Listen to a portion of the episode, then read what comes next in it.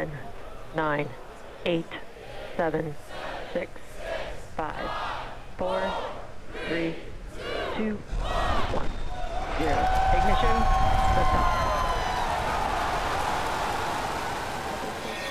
Yes, sir. Reading you loud and clear. Clear, clear, clear. The clock has started. The clock has started. Five, five, four, four, three, three, two, two, one, one. Liftoff.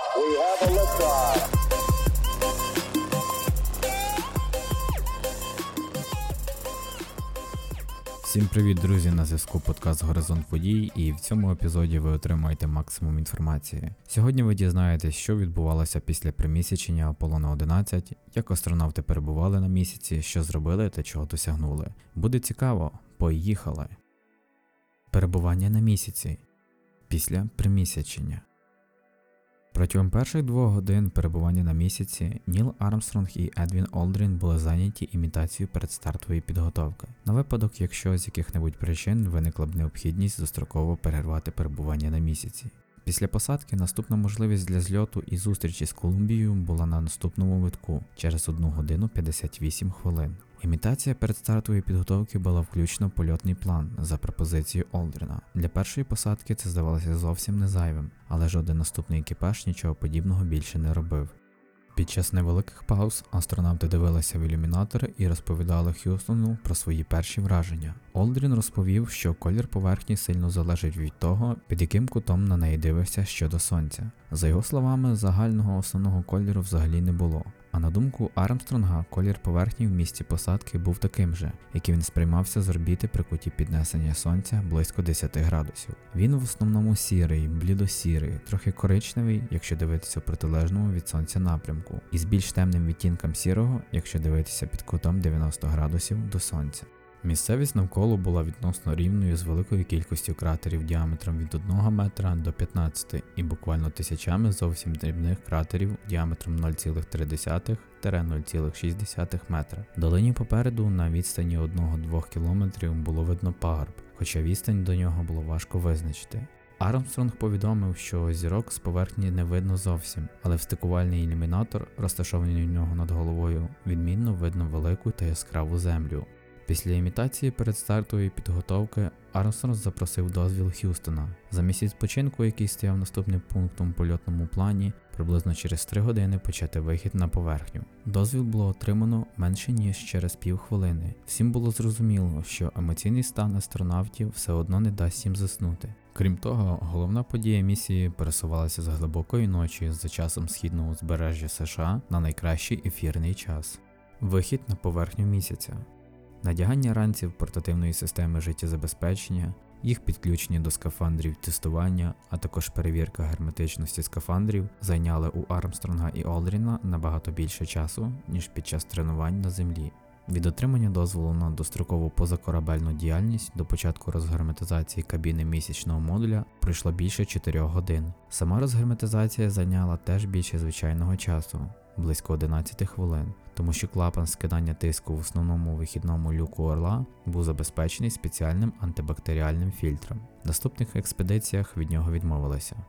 Після відкриття вихідного люка станом на 109 годину, 16 хвилину, 49 секунду польотного часу, Армстронг, повернувшись до нього спиною, почав потихеньку в нього протискуватися. Олдрін підказав йому, в який бік потрібно рухатися і повертатися, щоб ні за що не зачепитися. Вибравшись на майданчик над сходами, Армстронг першим ділом відпрацював повернення в місячний модуль. Він знову заповз у нього і став на коліна. Все вийшло нормально. Взявши мішок із сміттям, який йому передав Олдрін, він знову вибрався на майданчик і викинув мішок на місячну поверхню. Після цього Армстронг смикнув за кільце і відкрив монтажний відсік посадкового ступеня зліва від сходів, тим самим включивши телекамеру. Спустившись на круглу тарілку опори місячного модуля, Армстронг застрибнув назад на нижню сходинку і повідомив Олдріну, що повернутися назад можна, але потрібно добряче підстрибнути. Він знову стрибнув на тарілку і доповів Х'юстону, що опори модуля втиснуті у поверхню всього на 2-5 см, хоча місячний ґрунт дуже дрібнозернистий, майже як порошок, якщо дивитися на нього з близької відстані. Тримаючись правою рукою за драбину, Армстронг лівою ногою ступив на місячну поверхню, права залишалася на тарілці, і сказав: це один маленький крок для людини, але гігантський стрибок для всього людства. Пропоную вам послухати цей запис в оригіналі. It's one small step for man, one giant leap for mankind.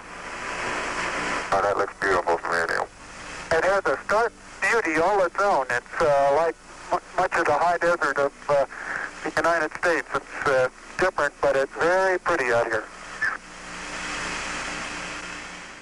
Все ще продовжуючи триматися рукою за драбину, Армстронг поставив на ґрунт і праву ногу, після чого доповів про свої перші враження. За його словами, дрібні частинки ґрунту були схожі на порошок. Вони прилипали тонкими шарами до підошви і боків місячних черевик. Армстронг міг бачити свої сліди на поверхні. Астронавт повідомив, що рухатися на місяці зовсім не складно. В дійсності це навіть простіше, ніж під час імітації на землі.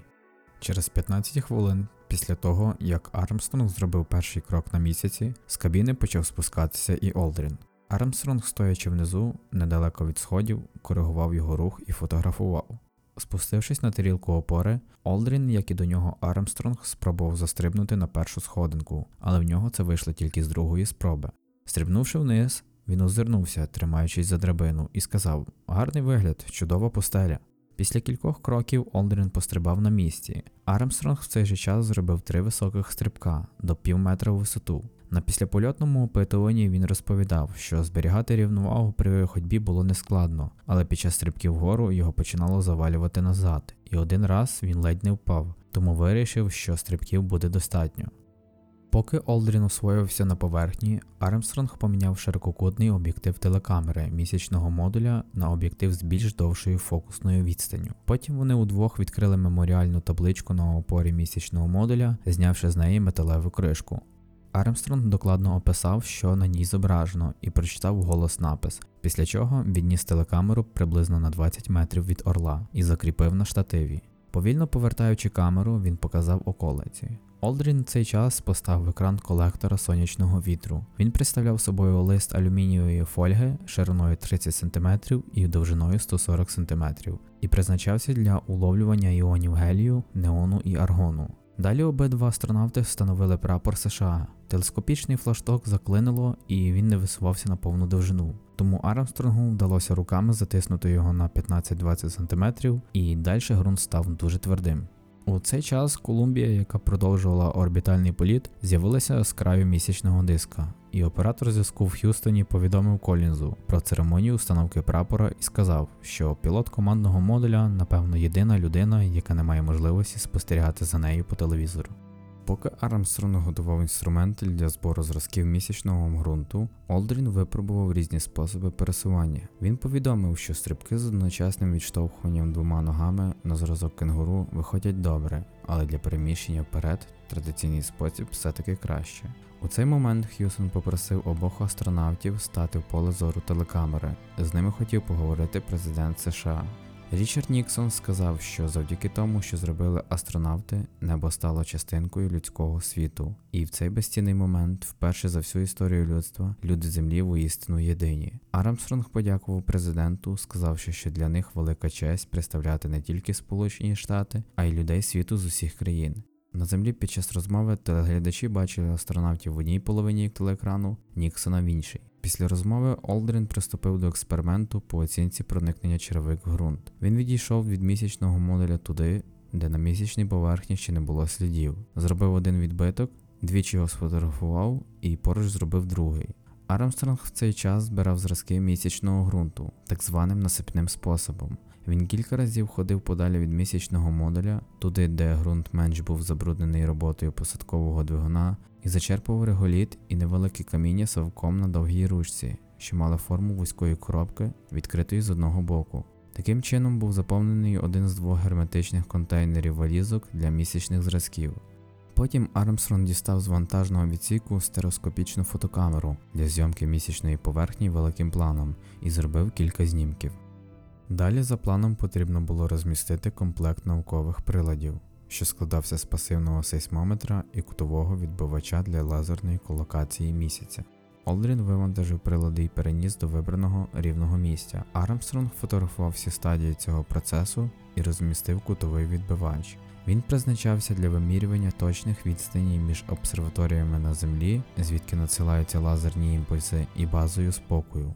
У Олдріна виникли проблеми з вирівнюванням сейсмометра на поверхні. Рівень у сейсмометра був не таким, як кутового відбивача. Він не був наповнений рідиною з бульбашкою газу, а являв собою кругле поглиблення з маленькою металевою кулькою. Кулька ніяк не встановлювалася в центрі, а весь час скочувалася до країв. В наступних польотах рівні всіх приладів були зроблені традиційним способом.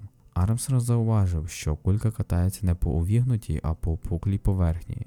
Х'юстон дозволив вирівняти сейсмометр на око. Труднощі виникли також сонячними батареями сейсмометра. Одна з них відкрилася автоматично, іншу Олдріну довелося відкривати вручну. Х'юстон повідомив астронавтам, що після початку виходу на поверхню пройшло 2 години 12 хвилин. Запасу кисню і води для охолодження скафандрів було цілком достатньо, тому прогулянку вирішено було продовжити на 15 хвилин.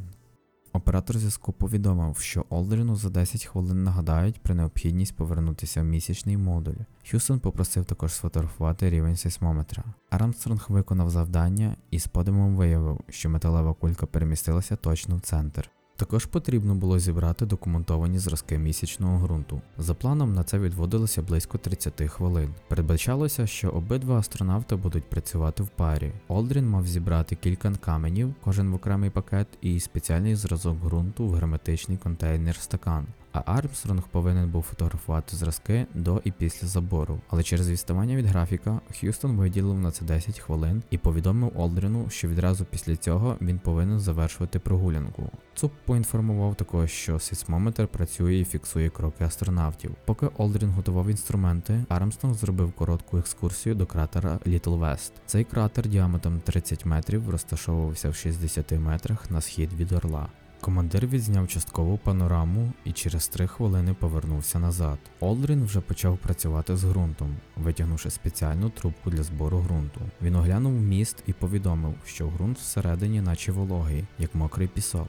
Потім Олдрін склав в екран пастки частинок сонячного вітру, а Армстронг в цей час зібрав в один мішок близько 20 незадокументованих каменів. Коли Олдрін почав підніматися по сходах, Армстронг не сфотографував його підйом, як наказував польотний план. Замість цього він насипав мішок з камінням декілька совків реголіту. Потім Армстронг насилу закрив перший контейнер зі зразками, прикріпивши до нього касету з фотоплівкою, і за допомогою конвеєра для місячного обладнання почав піднімати їх нагору до Олдрена в кабіну. На півдорозі касета з фотоплівкою відчепилася і впала в місячний пил. Армстронг підняв її, і в цей момент оператор зв'язку в Х'юстоні сказав в ефір умовну фразу, попросивши перевірити скафандр. Вона означала, що Армстронгу слід трохи знизити темп і відпочити. З часу початку заключного збору зразків частота пульсу у нього підстрибнула до 160 ударів хвилину. У Олдріна максимум за всю ПКД склало 105 ударів. Вас зрозумів, відповів Армстронг і доповів показання тиску в скафандрі, зазначивши, що попереджувальних сигналів немає і що запаси кисню на рівні 54%.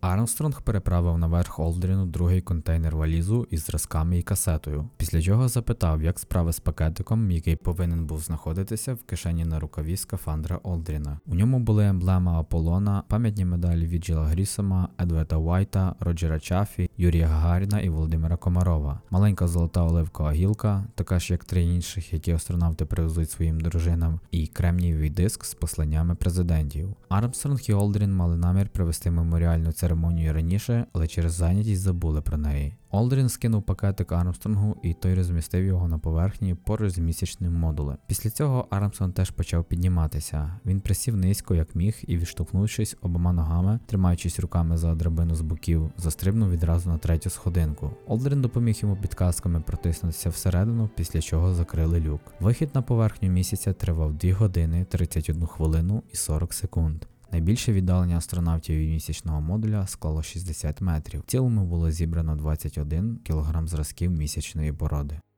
Друзі, всім дякую за прослуховування подкасту. Будь ласка, підписуйтесь на наші сторінки в соціальних мережах Фейсбуці, Твіттері та Телеграмі. Радьте, будь ласка, подкаст своїм друзям. Цим ви допоможете зробити його краще і залучити більше аудиторії. А також вже традиційно, якщо ви слухаєте цей подкаст в Apple Podcast, будь ласка, не забувайте оцінювати його і ставити нам рейтинг. Всім дякую за увагу і до наступних випусків. Всім космос!